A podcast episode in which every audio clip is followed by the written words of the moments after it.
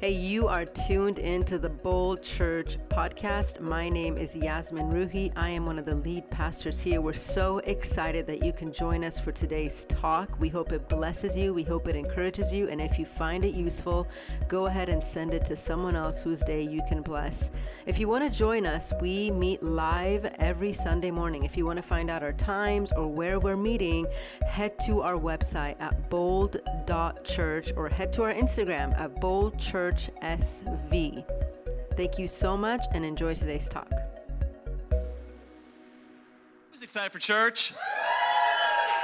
Come on, uh, if you have, we have not met, my name is Ali, and uh, my beautiful wife and I, we started this church six years ago with a dream. We wanted to create a place where not only Christians can come and explore their faith, but unchurched people, man, could come ask questions, bring their doubts, which is why I am so excited for this collection of talks called Explore God. And if you were not here last week, I explained that 150 churches in the Bay Area are doing this collection of talks at the same exact time. There has never been more unity in the South Bay than in ever in this valley before. I'm just so excited for what God's going to do. This valley has been known as a graveyard for churches, as the most unchurched region in the entire country. But I just believe these are the seeds of faith that churches are planting for revival coming one day. Amen. But I didn't like the name Explore God. I didn't like the questions, so we we branded it because our tribe. So we called it Attack the Elephant. What are those things, objections to faith between you and God? The elephant in the room that are holding you back from faith, holding you back from trusting God to a greater degree. And because I'm a little extra, I even changed the questions. And the questions are on the screen. We're going to answer each one of these questions every single week. Last week we answered the question, why is God so hard to find? In a couple of weeks, we're going to answer, answer the question why is God a bloodthirsty, vindictive egomaniac in the Old Testament?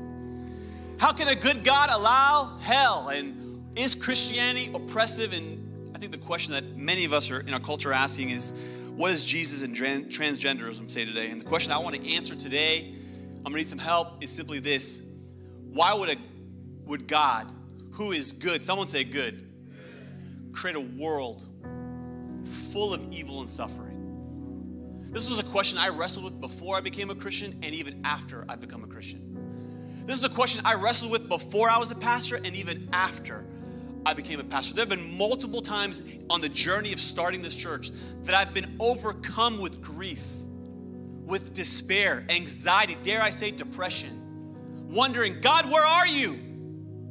Why are you allowing this? I thought you were good. And in those moments, let's just be honest, those are hard seasons for anyone to go through. Your faith is taking the beating, even though you're trying your best to believe. And in those moments, the only question that you have in your heart that you can express is why. And that I'm not the only one immune to this. There are people, this room is filled with people that have come to my wife and I in the last six years that have asked those same questions. Let me read you some of their stories. There's a, a young woman in this room who had headaches and fatigue only to go to the doctor to be diagnosed with multiple sclerosis. Why? There's a faithful spouse in this room who comes to church, serves, gives, does groups, and yet had a husband who is unfaithful. Why? There's people on this staff who help build God's house who are faithful for years and yet have a son not with one, but with two deadly diseases. Why? There are men in this room who grew up in a neighborhood without a father. And they grew up in a neighborhood where either you are a drug dealer or a drug user, and God saved you, but not your brother. Why? And there are people in this room who were raised to know God and have followed Him since elementary school. And yet, even after you got married in faith, ever since the miscarriage, you have asked God, why? And in my own life, after going through COVID in 2020, depression in 2021, Easter 2022 was the one glimpse of hope that I had. We had 185 people in the room. We had eight people receive Christ that day on a day with so much life was the day that my father walked into Kaiser and they rolled him out 13 days later in a casket. Why would God, who is good, allow so much evil and suffering? If you haven't asked that question yet, let me tell you, you you're going to. And let me encourage some of you who have that question in your heart, you're afraid to ask it out loud. It doesn't mean you don't love God. It doesn't mean you don't even trust Him. You just have some doubts. It's healthy to ask those questions. And Jesus said this in John 16, in this world you will have trouble. Not exactly the promise you wanted to hear. But I'm thankful for a Savior who gives us the truth, who speaks the truth, and always tells us not what we want to hear, but what we need to hear. He's not a politician, he's not a world leader that will just tickle our ears and tell us lies to get votes and put it off. He'll tell us the truth even when it hurts. And he's trying to teach us a simple truth. On this side of eternity, there will be pain. Ask any Cowboys fan last week.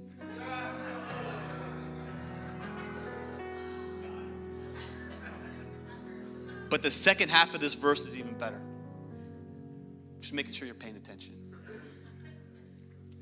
Jesus says, But take heart, I have overcome the world. Anybody thankful for Jesus? Come on.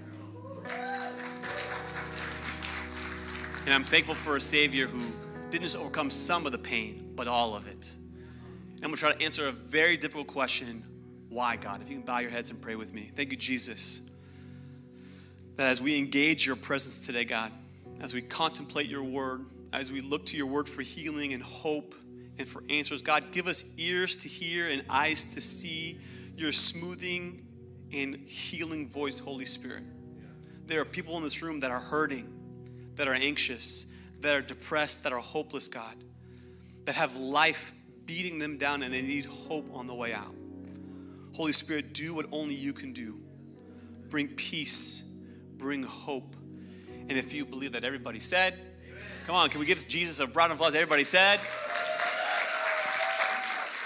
We began this collection of talks last week answering a question I get asked every once in a while why is God so hard to find?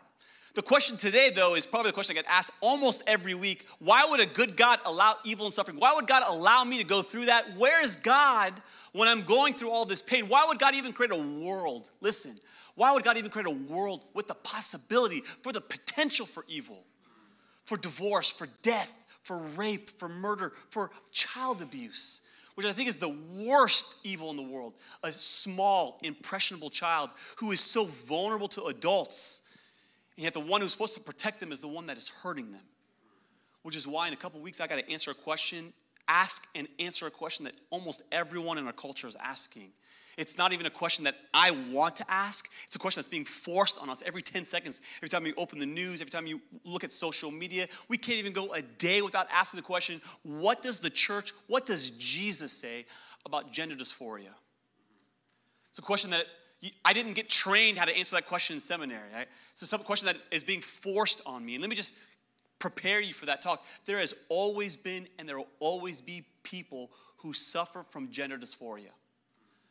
But let me encourage you if there's ever a group of people that can help those who their flesh says one thing and God says another, it ought to be the people of God If there's ever a group of people that say, I want to do this, but God wants me to do that. This is hard. Somebody help me. It ought to be the people of God who struggle with the same exact things. Maybe not that struggle, but a different struggle. Amen.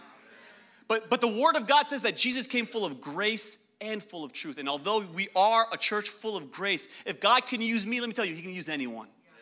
And if, if, God could give me hope and me purpose, we can give that same hope and purpose to anyone. But at the same time, we're not just affirming, giving everyone grace unconditionally we are also people of truth. And this movement, I believe, has its origins in the pit, in the darkest pit of hell. And I want every person in this room on November 12th in the room, even every fifth grader in the room. Let me tell you why. Because the schools aren't going to tell you the truth. Target ain't to tell you the truth. Disney is not to tell you the truth. Our politicians in Washington aren't to tell you the truth. It's the Word of God that is to tell us the truth. Amen. And I just believe, so believe that that question, I just need to warn you, is to be a question that will unite us as a church, not just in love, but in truth. Today, though, I got to answer a question that I get asked all of, if not every single week, is why would God, who is good? Someone say, who is good? Bring, create a world full of evil and suffering. Why would God allow a world for a woman to be raped, a child to be molested, someone to, who is good and loves God to experience cancer, death, divorce, why? And notice the question says, a God who is good. Because you got to get that in your spirit. God is good. Psalm 34 says this Oh, taste and see that the Lord is good. Someone say, good. good. Psalm 119 says, You are good and you do, someone say it for me, good. Psalm 145 says, The Lord is good to all. And even Jesus says this in Mark 10, verse 18 No one is except for God alone. And for, the, for, those of you that don't know this, faith comes by hearing and hearing the word of God. And some of you hear these verses about the goodness of God, and your faith is being built up. You're encouraged that God is good, and He does good, and He only does good to all. But some of you in this room, you got questions.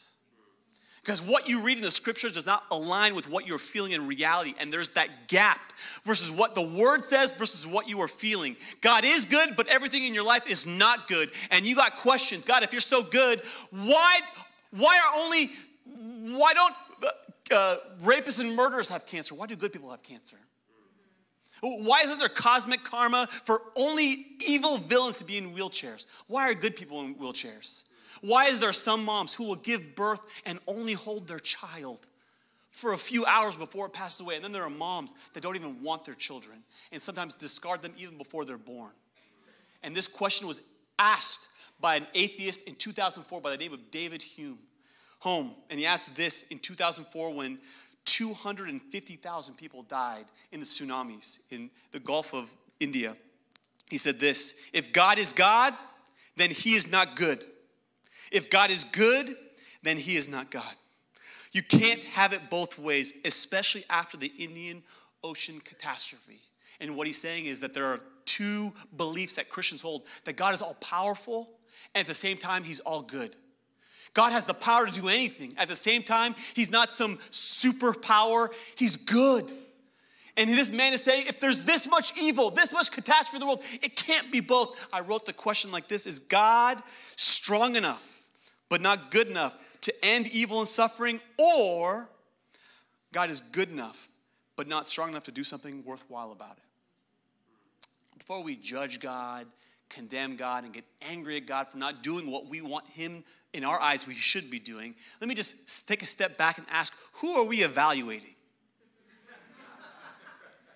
We're uh, evaluating the most powerful, the most beautiful, the omnipresent person in human history. The one in the beginning, in the beginning, God. What was before that? Nothing but God. What, what happened before the earth?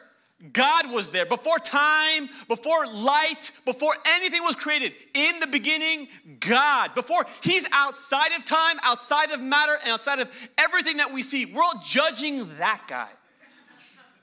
And I tried to bring this philosophical question last week, and I showed this question by showing this picture on the screen. If we were to take all the human knowledge in the world since the dawn of time and put it in the circle, I actually want everyone in this room, if you have a notebook, pull it out, and I want you to draw a circle on that notebook.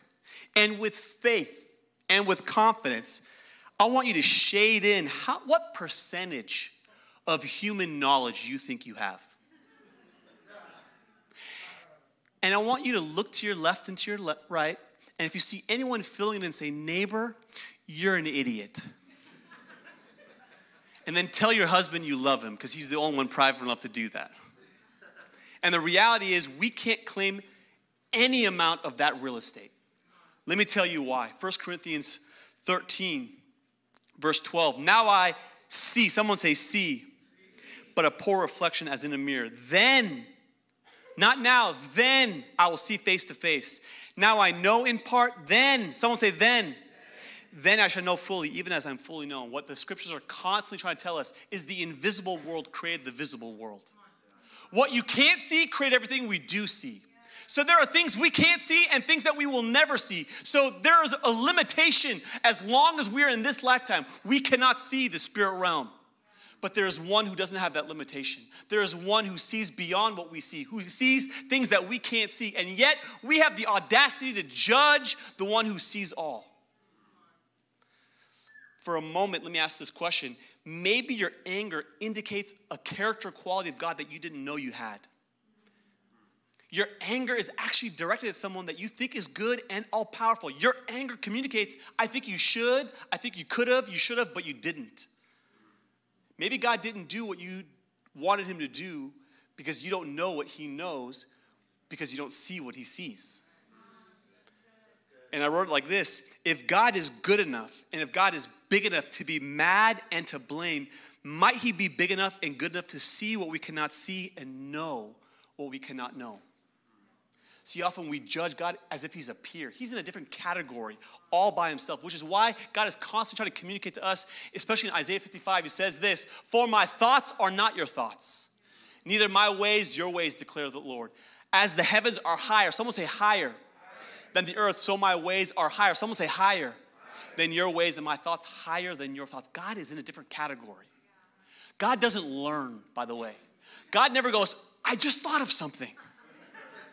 He doesn't have epiphanies. He's always known.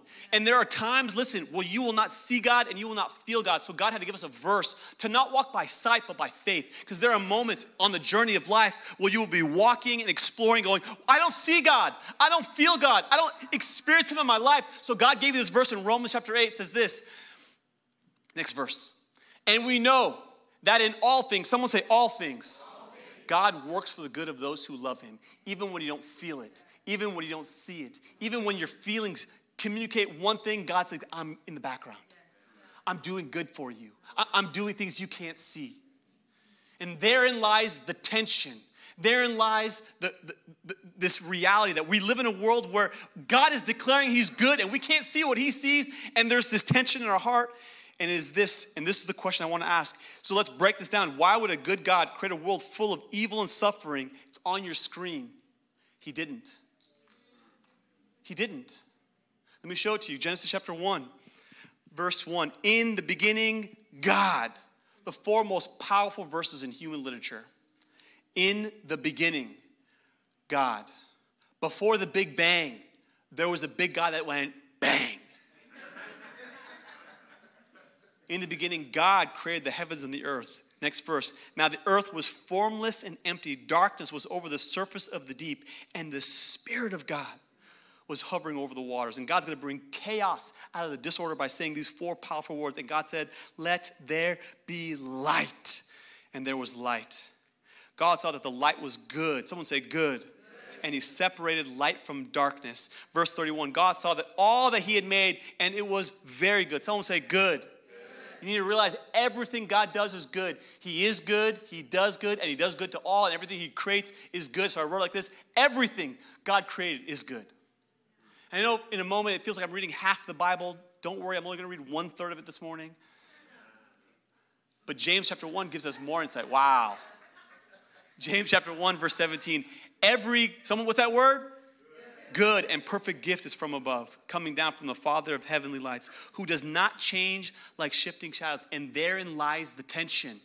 That the scriptures are abundantly clear that God is good, that God does good, and everything He creates is good, and yet the world is not good, and there's this tension. God, why would you create a world even for the potential? I wrote like this God, if God is all knowing, all powerful, and everywhere present, then surely He must have known the potential for pain and suffering.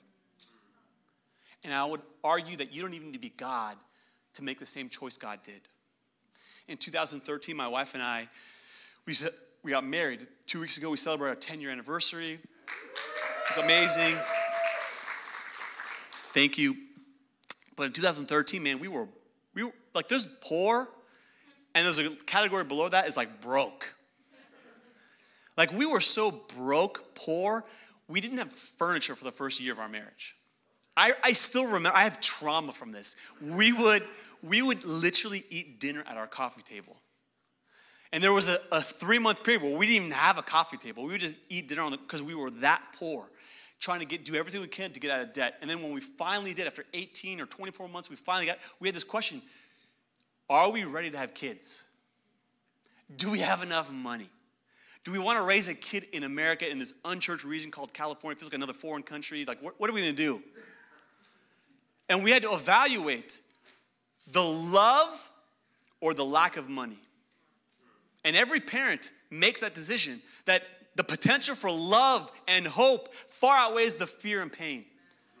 And if you ask any parent who has ever held their child for an hour, a month, a year, maybe even 10 years old, and had to bury their child, and you ask them, was it worth it to go through all of that and then lose their child? They wouldn't trade anything for those moments with their child.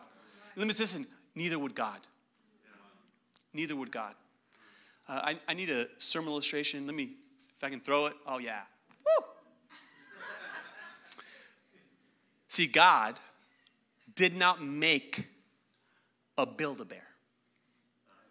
This is a Build a Bear. For those of you that don't know, your wife's gonna wanna buy these. They're very expensive. it's just cotton, and you take a, a 10 year loan to buy one of these things. And Build a Bear is awesome because you can play God. You want a short one, you want a tall one, skinny, curly hair, straight hair, whatever you want, you can play God. And what's powerful about Build a Bear is that you get to program it and hard code it to do what you want. There are these things in the hand that you can push. Can you hear it? It's praying in tongues, don't worry. it's, it's Grogu talking in its language. And, and my daughter could have chosen to say, I love my dad, or I love my sister. And sometimes we think, why does God allow evil and suffering? And my question for you is, did God build a Build-A-Bear, or did God make man in his own image? The God, the creator, created beings to create, to choose life with him or without him. And so when God comes and squeezes your hand and says, I love you, He didn't hard code you and program you to say, I love you back. God in humility says, I'm gonna give you the choice to accept me or reject me, to walk with me or not to walk with me. And therein lies the choice, and therein lies where the origin of evil came. Because in Genesis chapter 3, we find the origin where evil came. God says, Don't eat from this tree, but walk with me, choose life, and choose instead of death and Adam and Eve.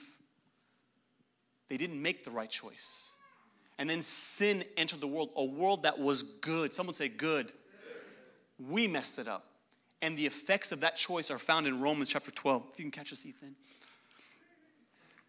Romans 5, verse 12 says, Therefore, just as sin entered the world through one man, Adam, and death through sin, this in this way death came to all men because all sinned. Let me explain it like this. What is evil? Evil is not a thing. Let me explain that. Did you know the color black is not a color? Black is actually the absence of color. You take blue, red, and green out of any palette, any color, you, you, remove all the color. What's left is not another color, it's black. Black is the absence of color. You know what darkness is? Darkness is not a thing. Darkness is the absence of light. Any engineers in the room? Okay, two nerds, awesome. Thank God bless you. But in, when I was in AP calculus in, in, in high school and in college, there's this thing called absolute zero. And you learn what is absolute zero is negative 459.67 degrees Fahrenheit below zero. And it's very cold. But what happens at that temperature is literally the molecules that are shaking that create heat, they stop shaking. Cold is not a thing. It's the absence of heat. In the same way that black is not a color, it's the absence of light. I'd word like this evil is the absence of good, it's the absence of God.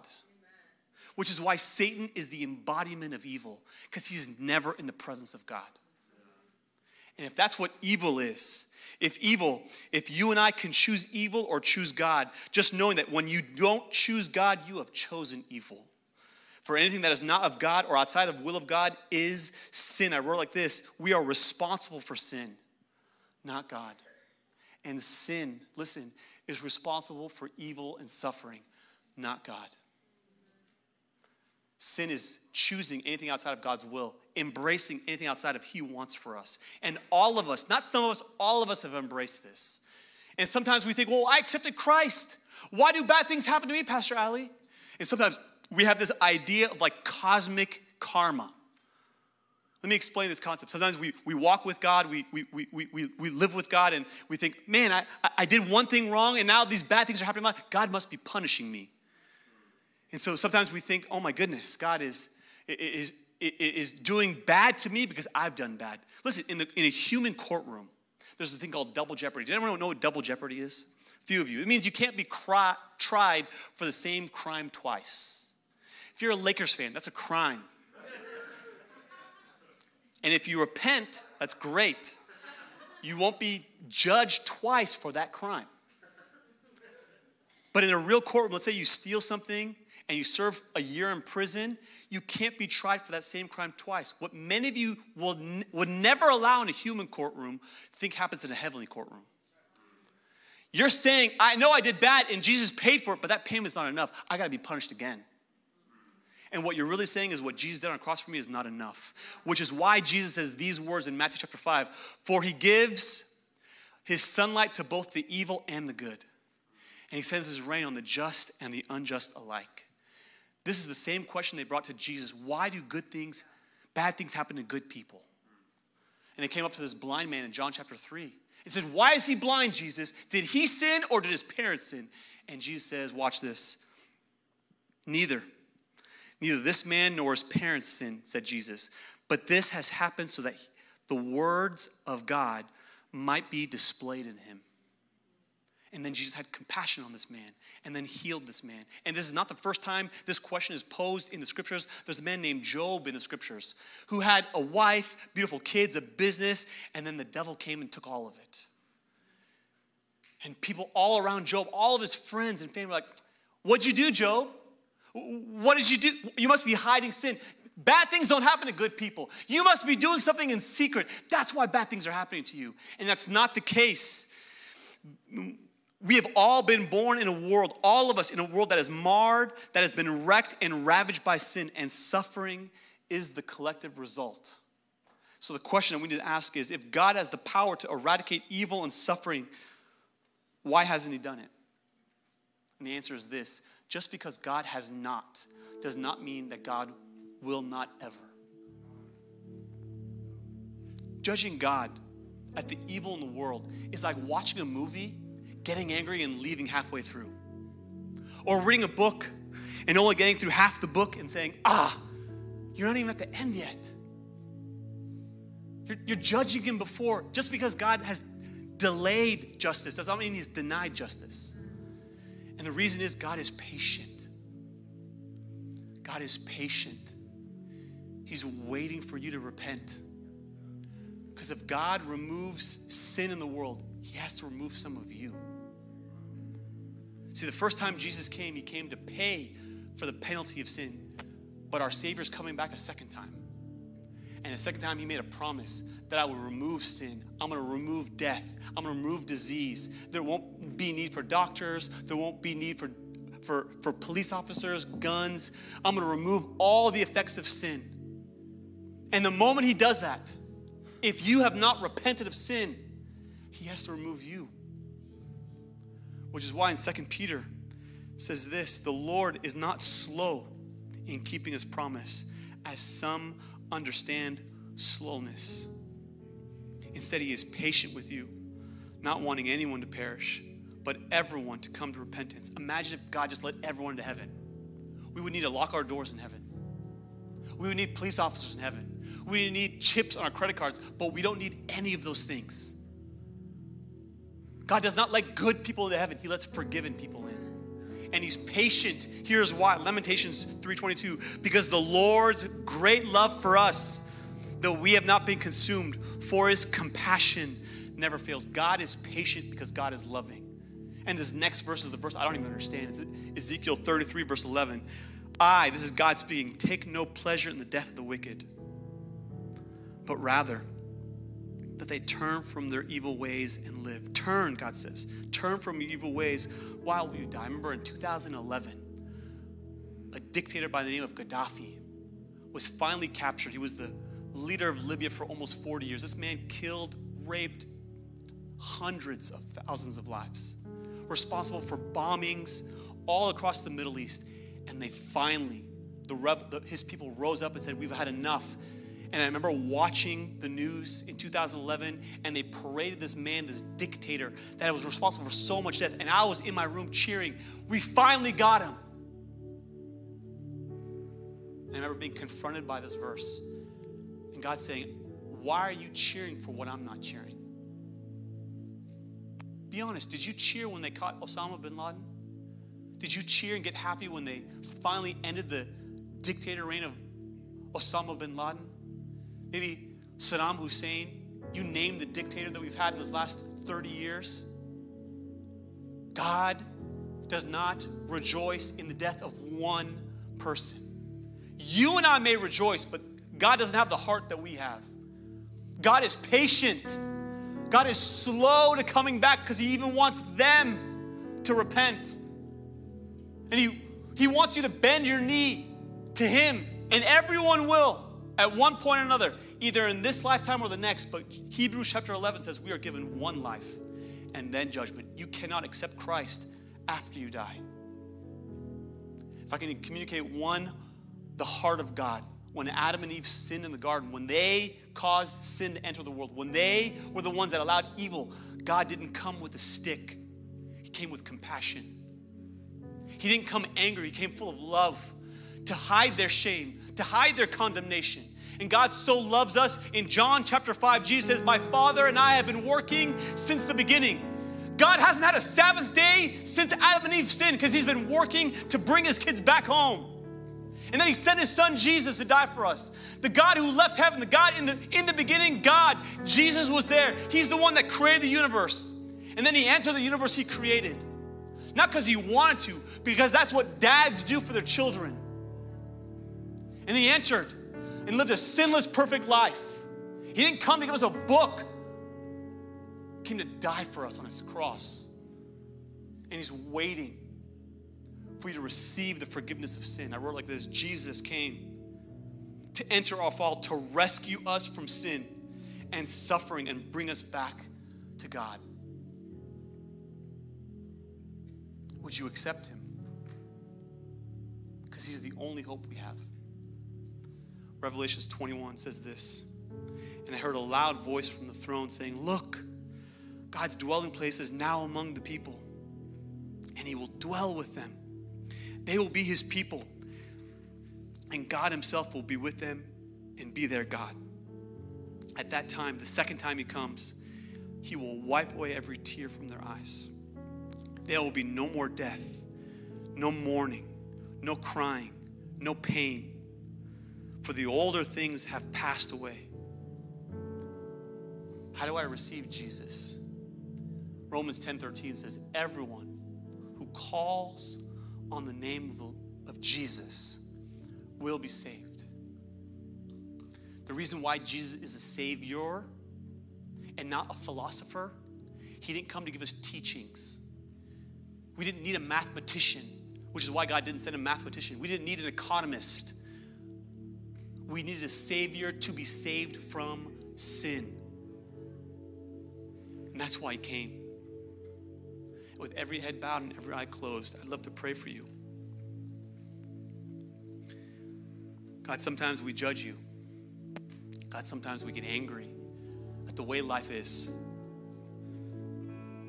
God, but I I feel you tugging on my heart. I need forgiveness, Lord. I need to be right with you, Jesus. If that's you this morning, and your relationship with God is not right, if you have not yet received Jesus as your Lord and Savior, and you're feeling this tug on your heart, let me tell you, Jesus left heaven and he became a man. And he didn't come just to teach, he came to die. And he died on a cross for your sin and for my sin. If that's you this morning, you've never prayed to receive Jesus as your Lord and Savior, and you want to, with every eye closed and every head bowed, I'm going to count to three. I want you to shoot your hand up. One two, three. Would you shoot your hand up if that's you this morning? You want to receive Jesus as your Lord and Savior?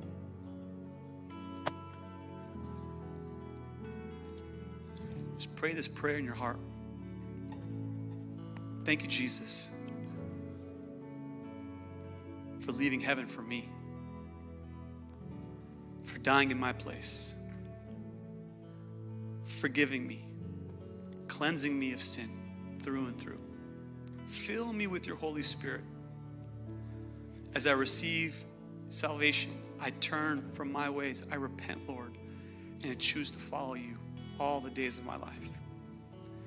I also feel led to pray for others of you in this room who are asking the question, why?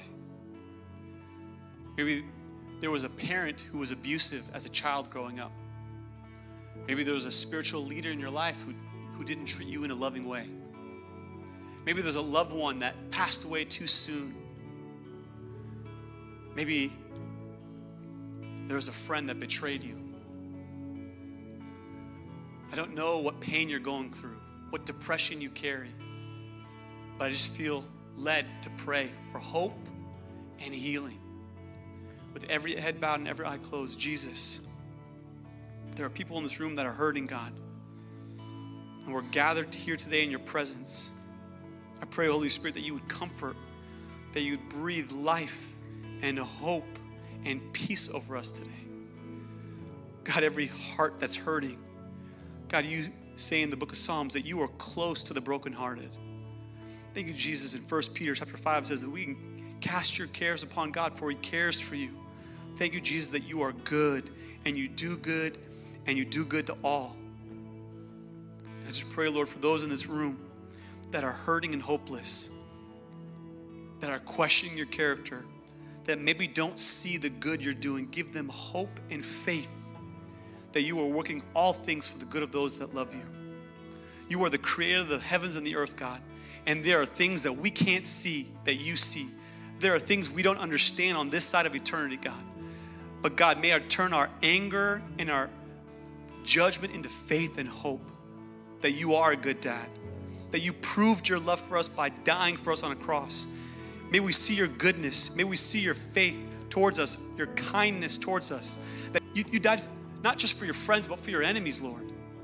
Pray for those in this room that are questioning the goodness of God, that you would minister to us, Jesus, this morning, hope and healing, to trust you again, to remove this elephant Hey, thank you so much for listening today. If you want to follow us on social media and just stay up to our current events, our social media handle is Bold Church SV. That's Bold Church SV for Silicon Valley. We hope you stay blessed and we'll see you soon.